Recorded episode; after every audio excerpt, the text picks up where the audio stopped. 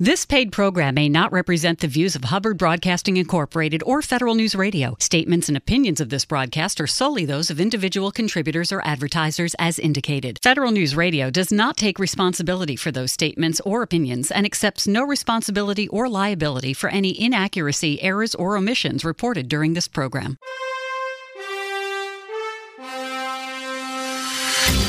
This is the Business of Government Hour, a conversation about leadership and management with government executives and thought leaders who are truly changing the way government does business. Welcome to a special edition of the Business of Government Hour Leadership in Action on Mission and Execution. I'm Michael Keegan, your host and leadership fellow at the IBM Center for the Business of Government. Each week, my goal is straightforward to introduce you to key government leaders who are tackling significant management challenges and seizing opportunities to lead.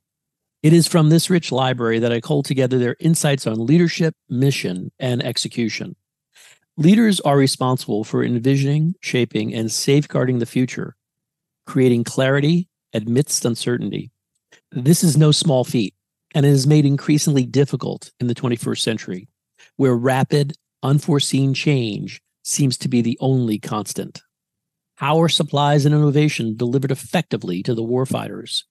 What are the best ways to deliver products and services to federal agencies? And how are federal agencies putting people first? In this special edition of the Business of Government Hour, we will explore these questions and more with a host of government leaders I've had the pleasure of interviewing in 2023. First up is an excerpt of my interview with Vice Admiral Michelle Skubic, who at the time was the director of the Defense Logistics Agency, DLA. As the nation's combat logistics support agency, the DLA manages the end to end global defense supply chain, from raw materials to end user disposition. Its mission, according to Vice Admiral Skubic, is to deliver readiness and lethality to the warfighter, always and in support of our nation through quality, proactive global logistics. Here's a portion of that discussion. I was wondering do you have like say some key challenges maybe management challenges that you'd like to highlight? What have you done to address those challenges? So again it kind of goes back to that that reform piece. Mm-hmm. uh, you know one of the challenges uh, you know the challenges are numerous. We've got to we've got to work on our cybersecurity. We've got to work on our our speed and scale. Uh, you know, over the years, we have automated much of our procurement processes, for example, and that's one of our our superpowers, if you will, in so much as, uh, you know, I mentioned those 10,000 contracts a day. Uh, 90 plus percent of those happen through an automated process, uh, really close to the mid 90s, and 90% of the 95% are actually done in a day. And so, how do you do that? Well, many of those are delivery orders against existing long term contracts. I mentioned some contracts are for years at a time.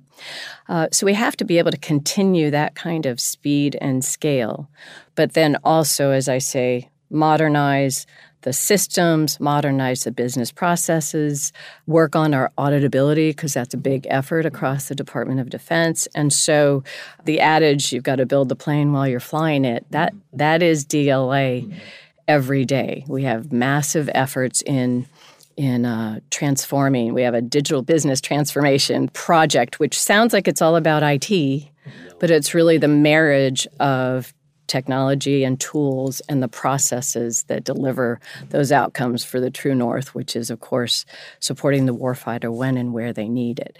And so, building the plane while we're flying it, transforming while you're do today's business immaculately well. So, Admiral, could you outline for me your strategic vision, which you hinted at basically in the last segment, but I'd like you to get, delve a little deeper. But more importantly, what are your strategic priorities for DLA? Uh, I was out on a, um, a key OEM engagement uh, with one of our, one of our critical uh, strategic suppliers. Uh, in a in a coffee break, he said, "So, Admiral, what's what's the magic of DLA?" And I took a half second pause and and thought, "Huh, okay." And I gave him my hip shot answer. So it had not been formed in my mind, but it so it was an authentic answer, um, sincerely given, and that was first and foremost the people. So I to a person because I've served forward with them. I've served in a couple of the major subordinate commands with them. I have just seen to a person that they they feel so strongly about the mission, and when you consider that out of those. Uh, 25,000 folks, 24,000 are civilian. 46% of them, 46% of the civilians have served in uniform at some point in time, whether four years or 20 years. Mm-hmm. And, uh, and that's pretty special is, is so they get it. You don't have to tell them why. But all the rest, many of them are civilians that have volunteered to go serve in harm's way in Afghanistan, in Iraq, etc. And uh, and we have expeditionary civilians who are have a bag ready to get up and go, like when the imminent threat of Putin invading Ukraine was uh, obvious. We sent dozens of people, additional teammates with skill sets into uh, Europe to supplement our, our team that was already forward. Those 800 folks that are doing various missions in Europe. We sent those people forward. Uh, just we even had somebody who spoke Pol- Polish. We had you know legal advice. We had uh, supply chain and demand chain experts. Point being is people are ready and volunteering to go when and where we need them. And, and those who haven't done that know who they're supporting both across in the team as well as the warfighters everywhere. And that is part of that culture, hmm. which is so critical. The second one, that, again, was the mastery of the mach- mastery of the machine, which is really kind of that that technology and, and uh, human interface piece, whether it's tools in the warehouse or tools uh, to help our automated business processes, our automated procurement, our supply planning, demand planning, and such, and and uh, and we have a lot of work going on in that space that we have to be extremely good at.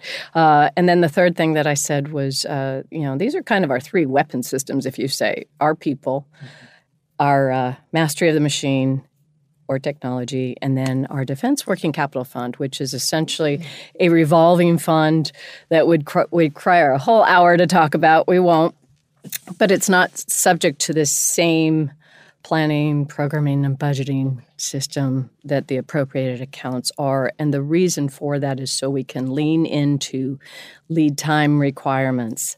Some of the unique items that we get, repair parts for aircraft and, and tanks and such, don't get ordered very often. When they do, it's going to take some amount of time one, two, in some cases, three years to get it procured mm-hmm. and then manufactured and then delivered. Not everything's like that, but some things are like that. So we need the fl- the flexibility that a working capital fund uh, enables us, and uh, and we need to use those dollars extremely wisely. So if you take that vignette of the magic of DLA, people, mastery of technology, and then our Defense Working Capital Fund, and you rewind it to your question on the strategic plan, you'll see in our strategic plan that we have five lines of effort, and then we have three critical capabilities that coincidentally, those are people and culture, digital business transformation, and then uh, and then fiscal stewardship. So. Uh, you know, I'd like to say that was because I walked in and said said the magic of DLA is people, Mastery of the Machine, and our DWICF, but it was uh, through a deliberate process that we we put that strategic plan together. So, so I'm grateful that my hip shot answer that day was pretty sound. Yeah. And and so and so those five lines of effort that I just alluded to. Uh, it'll take too much time to go into all of them, but the warfighter always that's our theme. That is our true north, and that is, of course, supporting the warfighters around the globe uh, day in and day out 24 7, and we do say the sun never sets on DLA. Not just because of where we are, which is in a half of the world's time zones, but also because the warfighter is all over the globe. But uh, and then lo- line of effort two is support to the nation, which speaks to more about those other uh, customers, the whole of government customers, we refer to them. And those are often uh, organizations like FEMA or uh, HHS or the Forest Service, who at certain times uh, can and candidly should benefit from the scope, scale, and skills of a DLA, and who can use us through the Economy Act or the Stafford Act to capitalize on our processes and our inventory um, management so that they can respond to a nation in crisis. It's hurricanes, it's forest fires, it's a pandemic which our response in the pandemic and our support to um, DoD and non-DoD organizations has been sizable, as you could well imagine. So that's what that support to the nation piece is, and then trusted mission partner. Uh, is line of effort three, modernized acquisition and supply chain management is line of effort four, and then the future of work is line of effort five. Given your background and now your your leadership role, I'd be interested in getting your a sense of some of the risks that the global and arguably interdependent supply chain um, is is encountering. What is DLA doing to anticipate it? How does visibility and security being handled? What could you say for that? So, so we have a couple of initiatives on this front. Uh, you know, first of all, so much of the digital business transformation is a, is about not only um, the cybersecurity and the volume throughputs and reducing costs, but it's also about um, capturing, recording, and using data to better inform our decisions, uh, you know, and better inform um, our risk assessments. Uh, and so, you know, our business is fraught with risk. The people we support work in a risk environment, and so we need to see how we can best manage risk and uh, and the ecosystem of the vendors we work with, the customers in different operating areas, et cetera. You know, demands that we need to have a better uh, view of both market intelligence and what the trends are across our supply chains, what those risks are vis-a-vis that that supply chain uh, framework, and uh, and we are seeing areas. You know, this pandemic's been tough on several economic sectors out there. Uh, for us, one that has. Um, you know, certainly taken some hits is the clothing and textiles in industry, and uh, you know, it, has a high volume of small businesses uh, where margins are often tight. And so we're we're trying to better understand and also shape our decisions on how we would interact with you know that industry. For example are are critical suppliers on that front. And so you know it's kind of understanding the full supply chain risk management framework. You know what are the risks? How can we influence uh, shoring up those risks? Or who do we have to work with stakeholders wise whether it's different you know OSD policy, different acquisition regulation policy, different legislation. You know, there's sometimes different ways to get after uh, shoring up risks. Um, but but first and foremost, we need to understand kind of what we're seeing through our data picture, but also what are we seeing uh, through that market intelligence framework as well. And uh, you know, all of us have experienced inflation uh, impacts personally, and we're also seeing some of that on the uh, vendor uh, front. And for us, the impacts of that have largely been hedged somewhat by the fact that we have long term contracts with fixed pricing. Some of our items aren't ordered every year, and uh, and so when they come up on renewal or a new requirement, maybe that's when we'll see a little bit more. We've kind of seen a seven to ten percent range of inflation across our portfolio.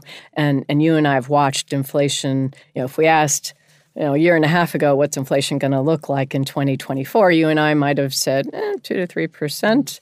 If you asked us six months ago, we might have said 15%. I mean, it, would, it could have been a totally different number. Point, yeah. And now, even that might be a different answer than six months Absolutely. ago. And so, um, so I'm not sure what that's going to look like going forward. We're always very focused on our small business cadre. I mean, they're critical to mm-hmm. our our business and and our mission. And uh, out of about nine thousand plus suppliers, eighty percent of them are small businesses. Really? Uh, yeah, it's it's it's significant, uh, but we have seen that number drop. And and so, you know, is that because of mergers and acquisitions? Is that because COVID's got people retiring? You know, um, owner operated businesses they decided to retire and go fishing. You know, we don't know the exact why, but what we want to make sure is that we're not part of the reason that we're not the obstacle to them. And so we have small business leads at each of our buying commands to make sure a small business has a place, an entry point to reach in, learn more about if they're having a problem with anything, kind of gives them a phone a friend uh, that faces small business. The Office of Naval Research, and by extension, the Naval Research Enterprise, are the catalyst of future power, ensuring technological dominance for our naval force and fleet. This enterprise is tasked with discovering, developing, and delivering new technology and capability for the U.S. Navy and Marine Corps by sponsoring new research and creating new capabilities for America's sailors and Marines. Earlier this year, Rear Admiral Lorin Selby, Chief of Naval Research, joined me on the Business of Government Hour for a timely and insightful conversation on the critical mission he leads, his efforts to advance unmanned systems, and develop a strategic hedge based on the small, the agile, and the many. Here's a portion of our conversation. I'm wondering what are some of the key management challenges you face in your role, and how have you sought to address some of those challenges? Yeah, I mean, I think I've hit some of that. So, so some of this is this transition to technology. I, I have been saying for a while, and if you've been reading my stuff on you know, online or seeing my videos, I truly believe we are in some ways still fighting the last fight. And, and, in this, what I'm talking about is kind of the Cold War model. I, I, truly believe that the DoD is is still, for the most part, organized kind of around that model. And while there's pockets of excellence trying to get us into this century, I I think we're not we're not going fast enough. And so that's for me the biggest challenge is how do I, you know, disrupt our own system to look for new ways of doing business uh, to try to attract new talent, different talent, to try to uh, you know convince people in the Pentagon that I can't wait until you know POM 25 to start something that's going to change three times between today and fiscal year 25 if I don't start it right now. And, and that's hard because the way we're organized, it's really organized around procuring large, complex things like satellites and nuclear submarines and destroyers and high end fighters and missiles. And we still need those things. So I, am very clear when I speak to people that I'm not suggesting we not do that, but I, I think we need to have another host of systems and sensors that are actually a lot simpler and maybe they're complicated, not complex. Uh, you know, that's there's a nuance there, but but it's not complex. It's it's complicated, and as a result, maybe they're even less expensive, and and maybe they don't have as much range or endurance, but still they have a purpose and a function. And so I've been talking about this for a couple of years now, and it's really starting to resonate with people. And you know, Chris Brose and I have uh, had some great conversations. You know, he's he's a believer in this kind of future, more agile kind of uh, warfare uh, he wrote that book, Kill Chain, a couple years ago, which uh, which he and I have had some great discussions about. So it is starting to catch on in pockets, and I I think the biggest thing I'm most proud of in this job is I think I've actually allowed a host of younger and middle tier people, civilian and military, to actually kind of ask questions and, and question the way we're doing business in a respectful manner, but they're actually questioning and, and they'll come up with new ideas. And you can see the excitement, you know, when you go into a group of these folks and you talk about these, you know, advanced concepts, they get it. And, and I'm not suggesting my my peers don't get it. They do get it, but they're also kind of they've been in the system long enough and they've been doing things the same way long enough that that's kind of what they do. And oh, by the way, we still got to do that stuff because we're still building those complex things. It's how do you allocate enough time in your day to also focus on these other things which i think are tremendously impactful. So that is one of the biggest challenges is how do you change the system or develop maybe a, a parallel system that does these alternate kind of what, what i call the small the agile and the many type things while you also have another system which is really the dod 5000 and the acquisition system we have today that does the the complex things. Let that system keep doing that. Arguably it does it pretty well. I mean yeah you can knit knit out of here and there. But at the end of the day, you get a really capable Virginia class submarine or Joint Strike Fighter or you know uh, Arleigh Burke destroyer. It does that pretty well. So let that system do that. We need something else for these other things that I'm talking about. Things that are much more digitally based, software based systems and sensors. We need a we need a different model to go do that. And, and that's part of my scout campaign. You know, I'm, I'm scouting for new ways of doing business, scouting for new approaches to experimentation, scouting for new approaches to solving problems. You know, that's another thing I talk about a lot.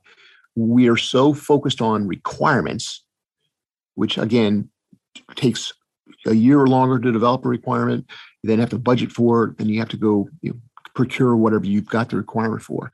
Again, big billion dollar things, that's a good process. You still want that requirements process. For most of these other things I'm talking about, we need, we need to become problem focused. What's the problem we're trying to solve? And then go seek solutions, many of which are potentially commercially available. And I don't even need to go design or build. I just go buy it and provide it to the warfighters. Hell, maybe I don't even buy it. Maybe I just contract for it, contract for the service. Put that sensor in this block of the ocean and give me data.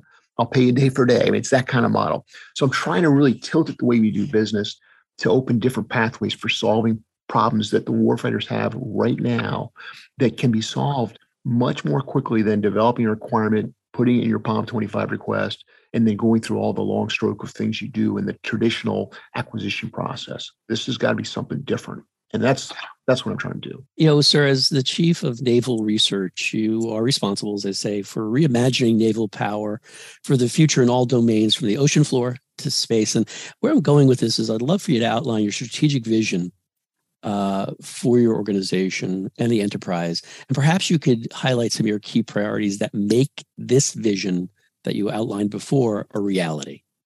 Yeah. So again, it, it, it all starts with people. And so one of the foundations for my you know my strategy and my vision is to make sure that I've basically built a, a highly effective team of dedicated professionals to uh, uh, to do science and technology. Um, and in my mind, it starts in kindergarten. And so again, the STEM, my, my hat as the Naval STEM executive is critical to that, where I uh, I've got a team of folks here at, at ONR, in the, at this ONR headquarters that, that lead that, but then they work with the rest of the entire Navy and Marine Corps team to have STEM presence uh, at high schools and middle schools and you know uh, science fairs and robotics competitions across the country sometimes even other parts of the world to get kids excited about science usually kids are actually pretty excited about science elementary school but really to keep them excited about science to mentor them and to pull them across there's there's a valley of death for kids in stem too and it's middle school. I, at least that's my personal experience. It's it's like they grow up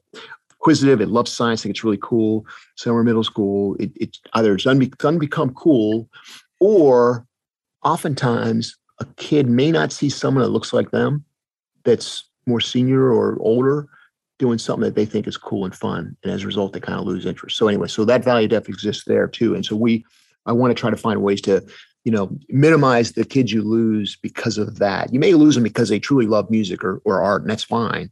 But if you lose a kid because they don't see someone who looks like them, them that's that's that's wrong. We need to diversify our workforce. So anyway, so it starts with STEM. So foundational is people, get them in, uh, track them, and then give them meaningful work uh, and, and again, just kind of step back, stand out of the way, let them do their jobs, uh, present them with very unique challenges, uh, but also with the equipment, the facilities, uh, the resources they need to do their their their mission, their science, their their engineering, whatever it is they do. Give them what they need to do that. Connect them with the true warfighters. So allow the scientists to travel to the waterfront to meet a Marine, meet a sailor, allow the Marine, the sailor to come to the laboratory to, to meet the scientist and, and try to facilitate that. So people are exchanging ideas. And, and for a scientist or engineer at a laboratory or warfare center to know a sailor or Marine because they've been to that base, been on that ship, been on that submarine, see not just the sailor, but also the equipment that that scientist or engineer maybe cares about, and then see it in the context of how it operates, that can really keep people working for us forever you you find people get into this organization and uh, I, I, was giving out some longevity awards recently. I think there was a 50 year award I just gave out to somebody. So you get people that come here and they just they love that connection to the sailor and, and the fleet and the sense of purpose that they garner. So part of my vision is to kind of establish that environment where people they love what they do, they feel connected to the end user, and the technology and the equipment they have to operate with is world class. Admiral, as a follow up to that strategic vision you just laid out, why is it smart to develop a strategic hedge? And how do specific internal drivers and external trends shape and inform that hedge? Yeah, so I mean, I think you you can look throughout history of different examples of where technology is kind of moved moved ahead like it does, but um, the organization has has lagged behind it. And again, this is common. This is this is this is the way humans are. You get kind of set in your ways of, of, of whatever your daily life is like and the technology you have, and then new things are presented to you. And there's always going to be a couple early adopters, and there's going to be most of us in the middle of that bell curve who, who kind of take it uh, at a later date after it's kind of been proven, and then there's going to be some laggards who just kind of never get it and they just kind of dismiss the whole thing, and and they're kind of the dinosaurs, just to be frank. Um, so I think we're kind of at that pivotal moment again in history where technology is raced pretty far ahead of of uh, the organizations that in my case, uh, the Navy, the Marine Corps, the, the DoD, uh, and, and many other companies and corporations and, and, departments across the government. It's not just DoD, but the technology has gotten pretty far ahead, and we're kind of struggling to catch up. And if you look back to the 20th century, and you just think about the period between World War One and World War Two, technology was advancing and uh, you know these aviators were becoming a, a real kind of uh, had a real relevance to warfare as well as the transportation but warfare is the, the point we're going to talk about here and uh, there was another cadre of these aviators that thought hey i wonder if we can operate off ships and um, they convinced enough people in the Navy to actually fund some experimentation and some and some flat tops, some aircraft carriers. And fortunately, we were able to kind of develop a cadre of people who understood how to fly airplanes off of ships and how to employ them in warfare because there was a whole other cadre of folks, and it was the majority of folks that basically said, "Hey, the battleships have been doing us a great service since the turn of the century, and uh, we're going to keep these things around because they're going to be the future of warfare, and we're going to just keep using these things. And if we have a, a conflict, then the battleships are going to go over there and you know sink sink the enemy, and that'll be the end of the war." Now we all know what happened, uh, you know, in World War II and December seventh in particular. And fortunately, uh, we had a backup plan. We had a hedge strategy, and that's kind of what this the hedge strategy. It's just like investing. You may have a primary asset that you they put a lot of your money in, but you also want to hedge that because what if that primary asset takes a hit in the stock market. You want to have a, another strategy that's got some, maybe some other types of investments that will weather that storm, as it were. Same thing here. We need to have a hedge. So I think today, I think you look around the Navy um, and Marine Corps, and the hedge strategy is really based upon these complex things I talked about. You know, again, high-end fighters, submarines, aircraft carriers, destroyers, satellites, and I, I just think we need we need a backup plan because I think like everything in life, um, you know there's there's a point where that technology or capability is at its peak and there's a point where you move past that and something else takes its place. And again i am not suggesting that's going to happen tomorrow but i think it's within kind of sight this century that that transition will happen just like it did in the last century and we need to be ready for that which means we need to start trying things experimenting with new concepts and technologies and over time making them more and more a part of your mainstream operations. And if something were to happen one day and we take a hit, uh, we'll have a backup plan. We'll have some other ways of also responding.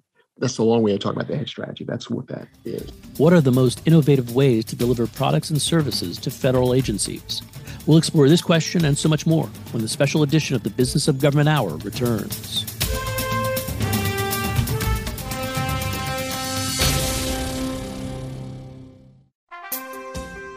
To support government financial performance and accountability, financial systems must meet certain standards, and relying on outdated financial systems inhibits progress. ERP vendors are encouraging clients to move to the cloud and consider new technologies such as robotic process automation, blockchain, and AI to enhance financial productivity. Download the IBM Center Report Financial Management for the Future at businessofgovernment.org to learn why and how government can evolve to meet the demands of a digital world. The Ebola crisis in West Africa from 2014 to 2016 was an epidemic that put emphasis on global capacity to respond to international disasters. How can government better assess the needs of those affected and help them? The IBM Center report, Responding to Global Health Crisis by Professor Jennifer Widner, breaks down the U.S. response to the Ebola crisis and provides insights on lessons learned that may aid the government responses in the future. Download your free copy, Responding to Global Health Crisis, at businessofgovernment.org.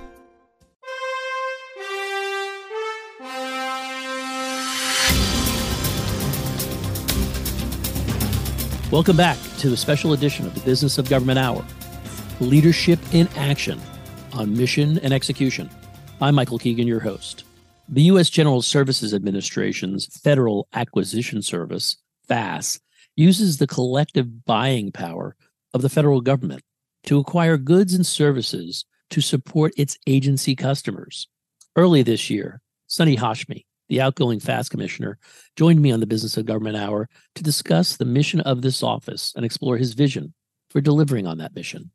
Here's an excerpt of our conversation. So, Sonny, I'd like to discuss the important role that GSA plays in the replacement of the federal government's legacy technology systems.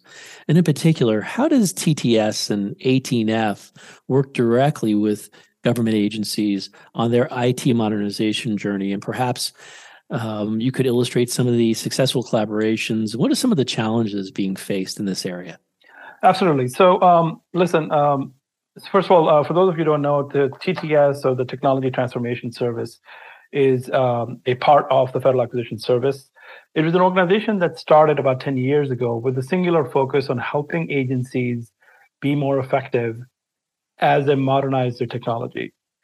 TTS, uh, within TTS is an organization called 18F, which think of 18F as internal consultants within the federal government. The 18F team works very closely with uh, all agencies who are embarking on a, a, technology modernization project to help them think through how to scope it, how to organize it, what are the best practices, do user research, and then ultimately help them become smarter buyers one of the reasons, one of the things that I know without any doubt is that nobody, not government agencies, nor consulting firms and suppliers, want to be part of a bad project.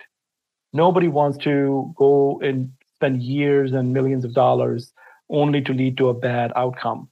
And we unfortunately have too many of those stories in the federal government historically. So TTS and 18F were designed from the very beginning to prevent that from happening through knowledge transfer, through partnership to support.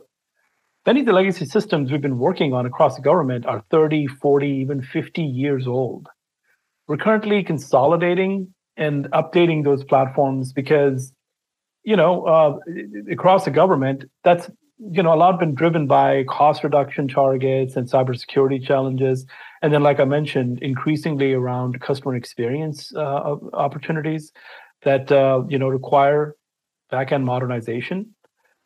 But but ultimately like we we it doesn't make any sense to keep building and supporting something that won't be able to take us into the future expectations that we need to do. So technology modernization across the federal government is one of the one of the biggest priorities for this administration. In fact both the administration and the hill have partnered to spend over a billion dollars or set aside over a billion dollars through the technology modernization fund to make sure that agencies have access to capital to invest in these modernization projects the way TTS and 18F work is that within TTS, 18F and another organization called the Centers of Excellence are acquisition consultants, um, you know, that have historically worked on, discovered, refined, and published best practices to reduce the risk of technology projects in both state and local governments and federal government.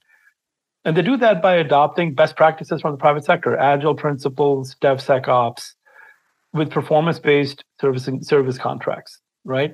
So there's no like, I mean, it's innovative in the sense that when you adopt and and personify and internalize these best practices, it turns out that the results speak for themselves every single time you're able to drive a better outcome.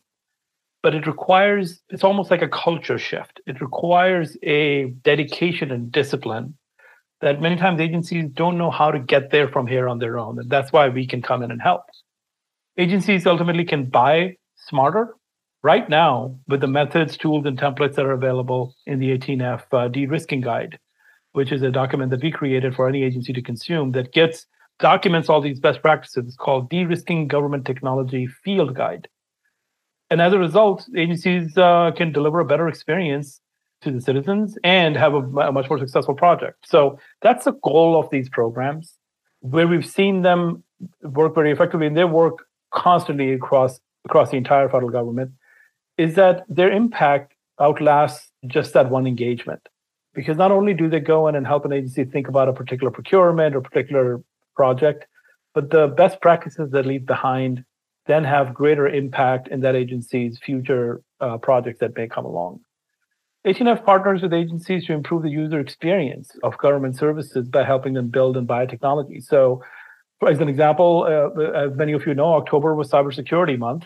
18F is, for example, currently partnering with agencies that specialize in that space, uh, including uh, the Department of Homeland Security and CISA, which is the Cybersecurity and Inform- in, in, Cybersecurity Infrastructure Security Agency.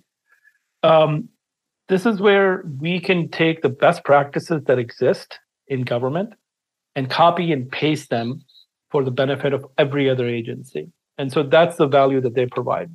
Lastly, I wanted to mention that we've deployed a cross functioning team to work on a new experience for the .gov registrar. So the .gov registrar is basically the authoritative body that assigns .gov URLs to any state, local, federal government agency. The only place where the U.S. government, the only place that U.S. governments, including states and territories, localities, tribes, and federal agencies, can receive a trusted .gov domain. So by working closely with CISA through the 18F uh, team, not only are we going to be able to create a great experience for agencies to be able to leverage that, but also increase trust in government. Ultimately, citizens, when they engage with government, they know that they're working with a trusted entity, and this is just one of the ways to do it. Would you tell us more about the work around building supply chain resiliency and securing the supply chain? That's a great question. And uh, by the way, there's two aspects to this um, uh, to this challenge that I want to highlight. One is this, the overall security and risk surface of the supply chain. How do we understand it? How do we reduce it over time so that we can reduce, continue to reduce and de risk the supply chain overall? The second aspect is resiliency.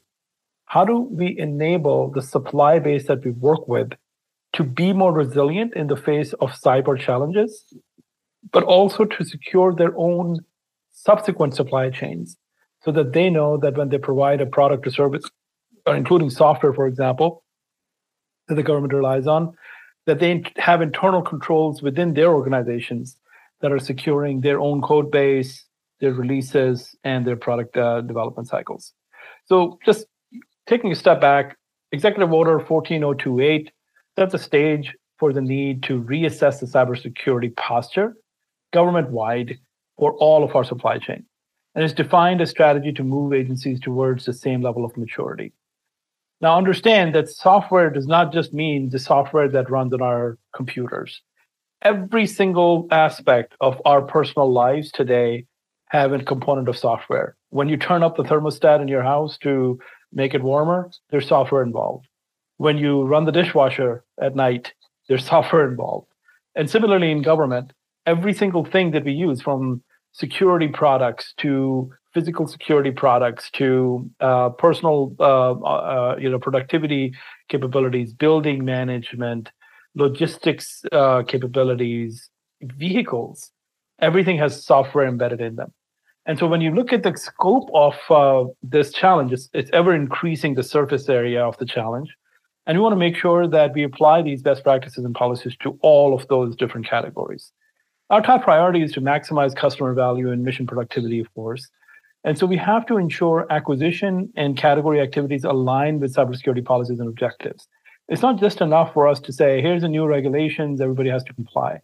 We have to actively go out of our way and reach out to these communities um, and help them understand and develop internal controls to assess the security of their software. As an example, uh, one of the areas that we're working on at FAS, which is a key focus area for the administration, is to deliver and deploy electrification technology across the nation.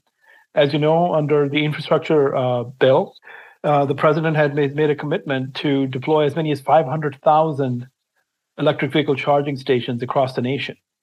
And within the federal government, about you know another many tens of thousands will be deployed over the next over the coming years. Now, each one of these charging stations is a network connected device.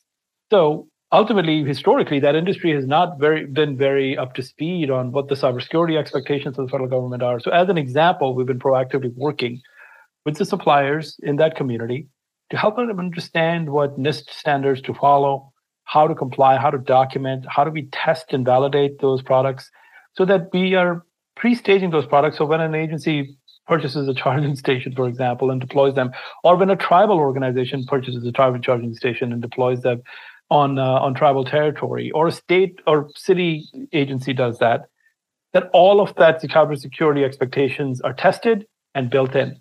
They don't have to do that validation over and over and over again. That's just one example on how this uh, executive order is driving the right outcomes ultimately making sure vendors have incorporated into their software development processes best practices defined by NIST is the goal. And uh, one thing I wanted to mention is that M2218, which is the OMB memo that codifies this executive order and provides implementation guidance, is uh, leading to rulemaking. So one of the things that is underway right now is the Federal Acquisition Regulation has a uh, draft rule that is out for comment. Want to make sure that anybody who's listening who is uh, part of a company that is building software that you sell to the federal government or make available to the federal government participates in that rulemaking.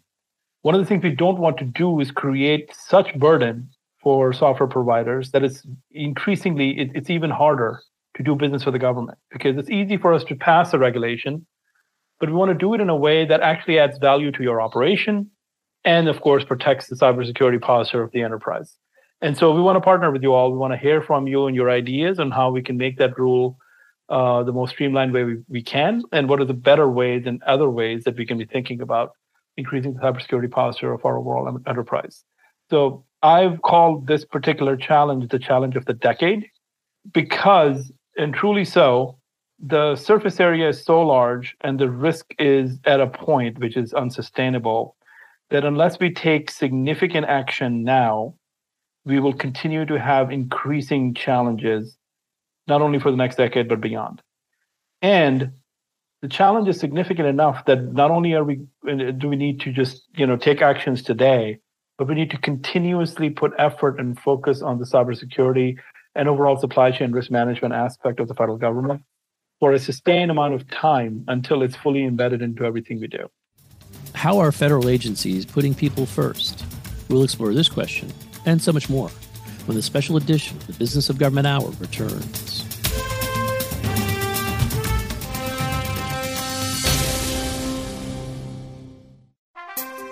How does an agency decide upon and implement a performance management framework that will be successful for their specific administration? The IBM Center Report, a practitioner's framework for measuring results, follows the implementation and results of the CSTAT management framework in Colorado's Department of Homeland Security in hopes that it can guide others who may want to institute a similar approach. Download a practitioner's framework for measuring results by Melissa Wavelet on businessofgovernment.org today. Agile methodology has allowed for agencies to keep up with the growing demands for fast response to problem solving. The Opportunity Project, TOP, serves as a catalyst in adapting agile techniques to solve complex agency mission problems. TOP works with federal agencies to identify challenges and facilitate iterative approaches in response. In the IBM Center report, Agile Problem Solving in Government, Joel Gurin and Katarina Rebello discuss the factors of success involved in TOP. Download your free copy today at businessofgovernment.org.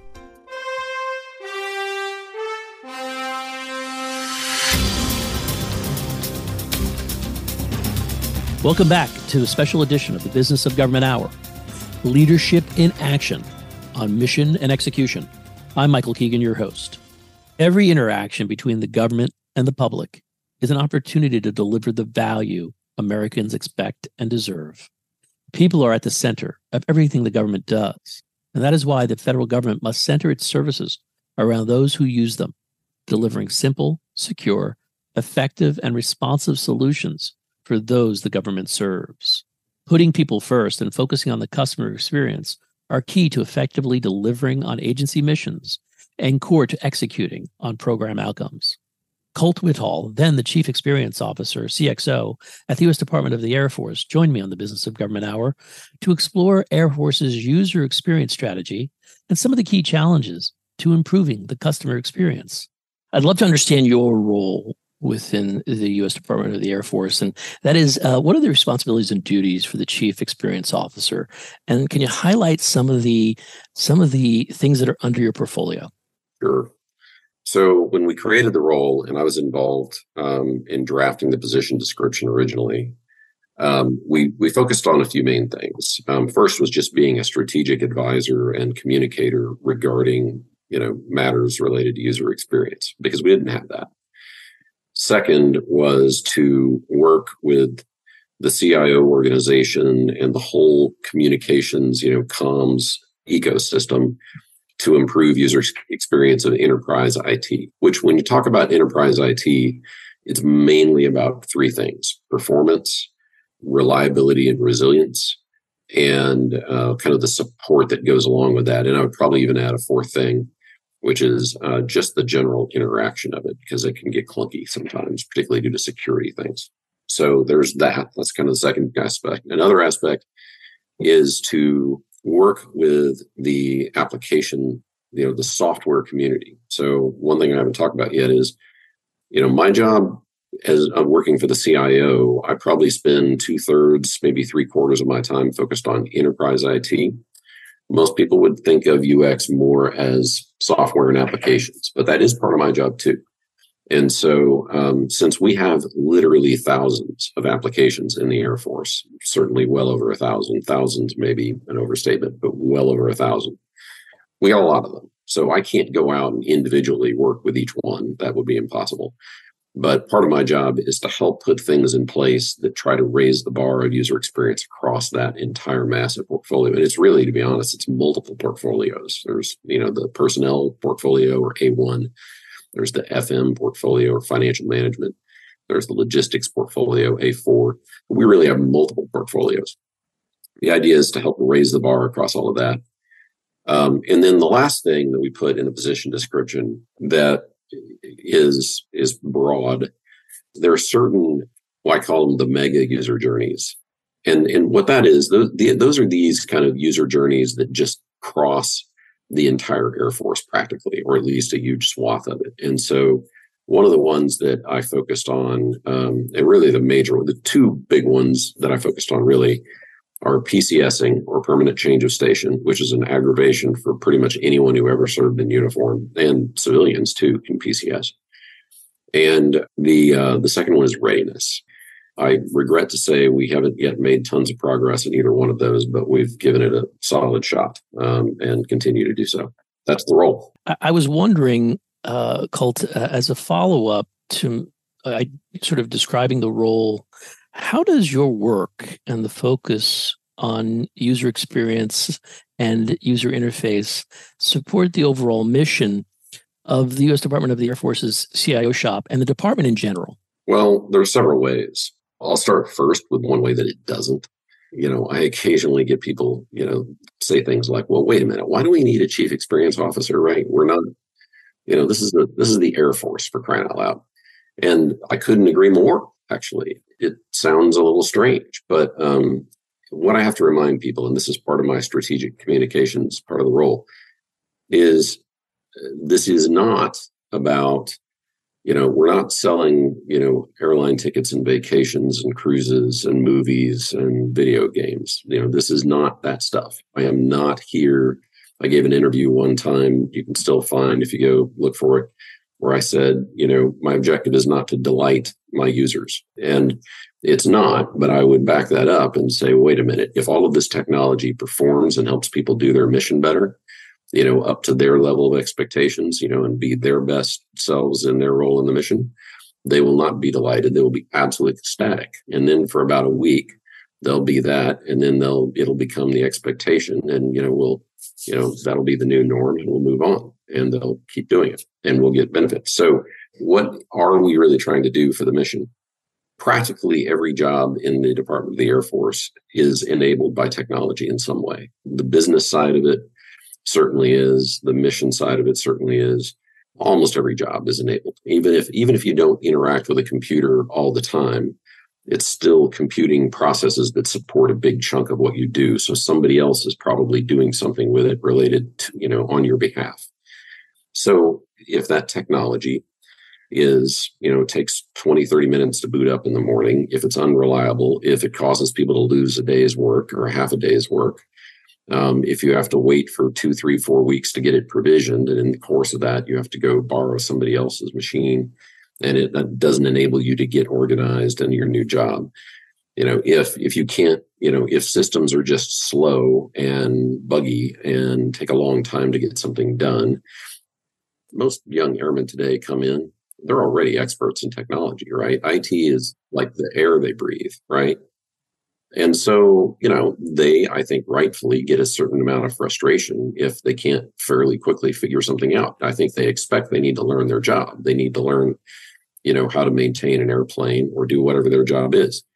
Um, but I generally don't think they expect to have to come in and you know, fight through really weird stuff in a fairly basic application to like get somebody decorations or awards or something like that. So all of these things are, you know, on the one hand, um, they amount to aggravations, but they do cause loss of productivity. And that's actually lost productivity due to IT is something we actually now track. We can talk more about it later. So it's it's about productivity. It's about meeting expectations. So, you know, we had the Fix My Computer memo from Michael Kanaan, came out about 18 months or so. And it pointed out something I think that's very important. It pointed out that, wait a minute, you know, we go out and we recruit young airmen. You know, we are the, you know, the biggest, most lethal, most sophisticated Air Force and Space Force on the planet. And then there's this giant disconnect between some of the technology that they use every day to accomplish seemingly fairly simple things, sometimes very sophisticated things, but often very simple things. They see that disconnect and it doesn't really make one feel good about our ability to do the big things, right? So we need to close that disconnect. We, you know, when you can't deliver on some of these small things, it doesn't make you feel real good about the big things. So there's there's productivity, there's actual mission effects, and then I think there's this general kind of call it, you know, brand disconnect that I think um, is very negative in a number of ways, right? And it potentially could turn out and be negative for you know recruiting or retention. Um, I don't have any data suggest that it is, but it is possible. I'm wondering within the context of the Air Force's IT strategy, can you elaborate on the department's user experience strategy and its outside in approach? And what are some of your key priorities in this area? Sure. So here's the funny thing you don't see user experience mentioned much in our IT strategy. Um, if you look at the SAFCN strategy, which is on our website, there's not a lot of mentions of it. But we do want results, right? The whole reason why we're doing this is results and outcomes. And so sometimes on slides, you'll see me where my title is. It says Chief Experience Officer, and I cross out the experience and write in outcomes.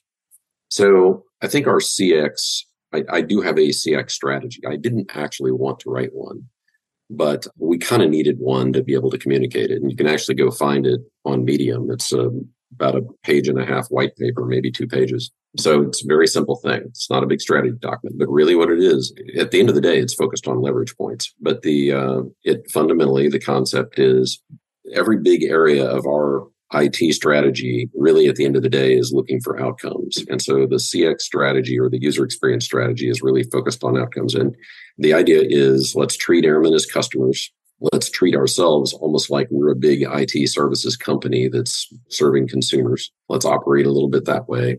Let's measure user experience from our customer perspective, so our airman perspective, which is sometimes easy and sometimes hard to do, depending on what you're measuring.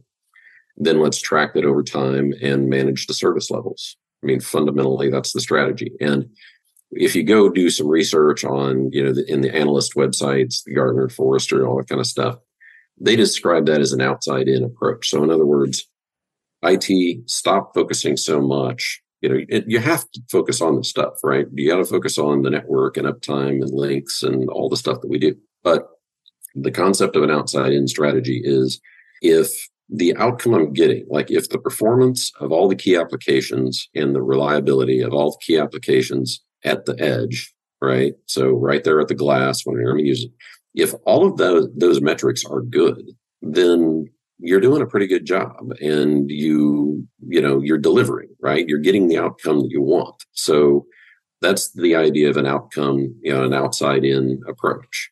And it makes complete sense. Um, and it also applies when you th- consider things like tech refresh. You know, sometimes I think when we talk about tech refresh, you know, we look at tech debt and we say, well, what's the old stuff, you know, in the network or the old stuff in the data center or whatever, right? And then we say, well, whatever's oldest, we must have to replace that, you know, go spend money there. And that may be right.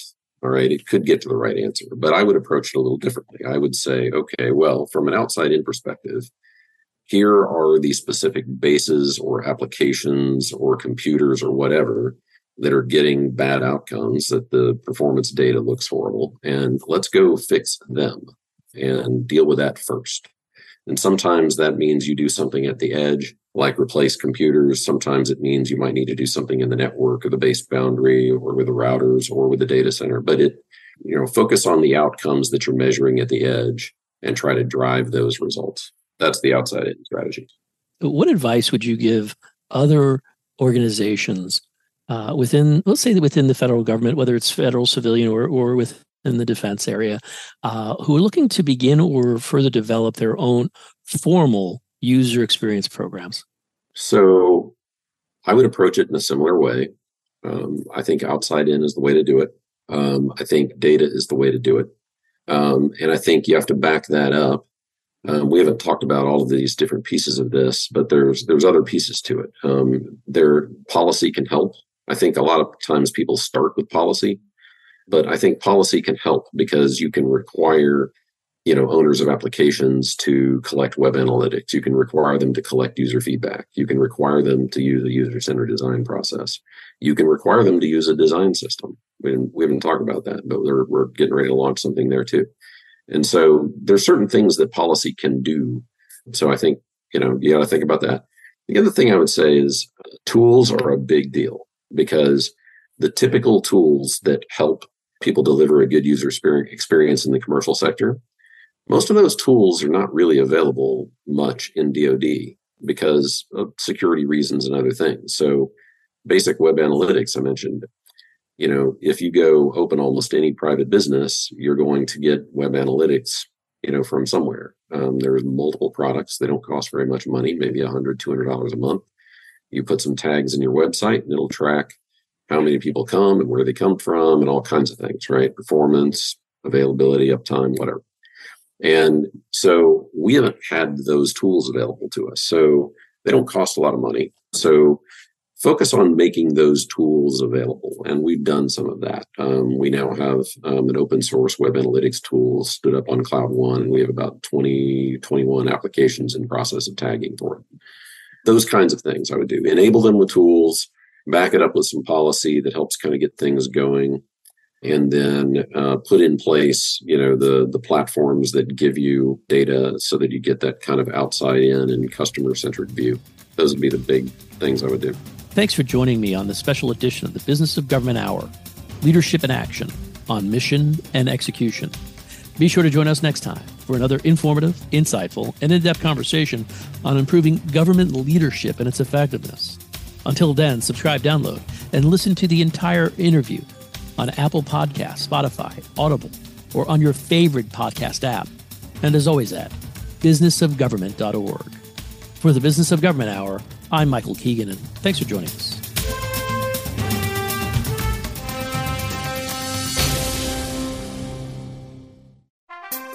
How can government best use big data to transform decision making, public services delivery, and communication?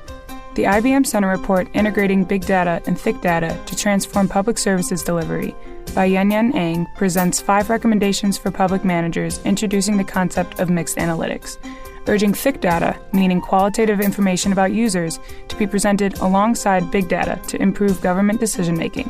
Visit businessofgovernment.org to read more.